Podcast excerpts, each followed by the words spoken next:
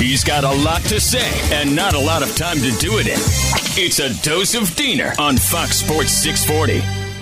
So I think this is a very big story here that is going to have far-reaching implications, not just for today, but really for the future of of all athletes and, and maybe society. And that is the story about Novak Djokovic. Uh, of course, you know, arguably the greatest tennis player of all time. Some say Federer, some say Nadal, some say other people. But nevertheless, Djokovic has 20 Grand Slam championships, tied with Nadal and Federer. They all have 20. And the first Grand Slam of the year is going on now in Australia, the Australian Open. Now, here's the thing in case you've missed it, Djokovic is not allowed to play there. They banned him. Actually, they deported him, and he's banned from Australia for the next two or three years. He can't play there at all because of, well, you know, some failed paperwork. They accused him of lying about some of his COVID paperwork, and he's not vaccinated. So the whole thing started because he's not vaccinated. He's against the vaccine. And because of that, he's being ostracized and blackballed in all of these different nations from being able to play the game that he's arguably the greatest ever at.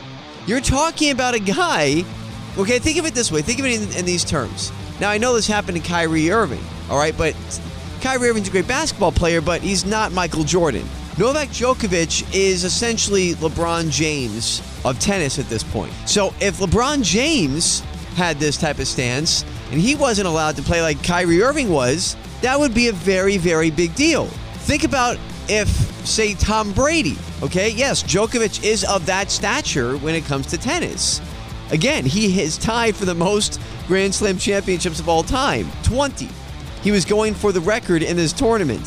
Here's a guy who has a solid, solid five years of great tennis left in him, where he could easily reach 25 Grand Slam championships. And now that is going to be taken away from him because of these vaccine rules in these countries. So, again, what if this happened to Tom Brady? What if Tom Brady could not play football because it comes out that he's not vaccinated and doesn't want to get vaccinated? And that's what's happening to Novak Djokovic here.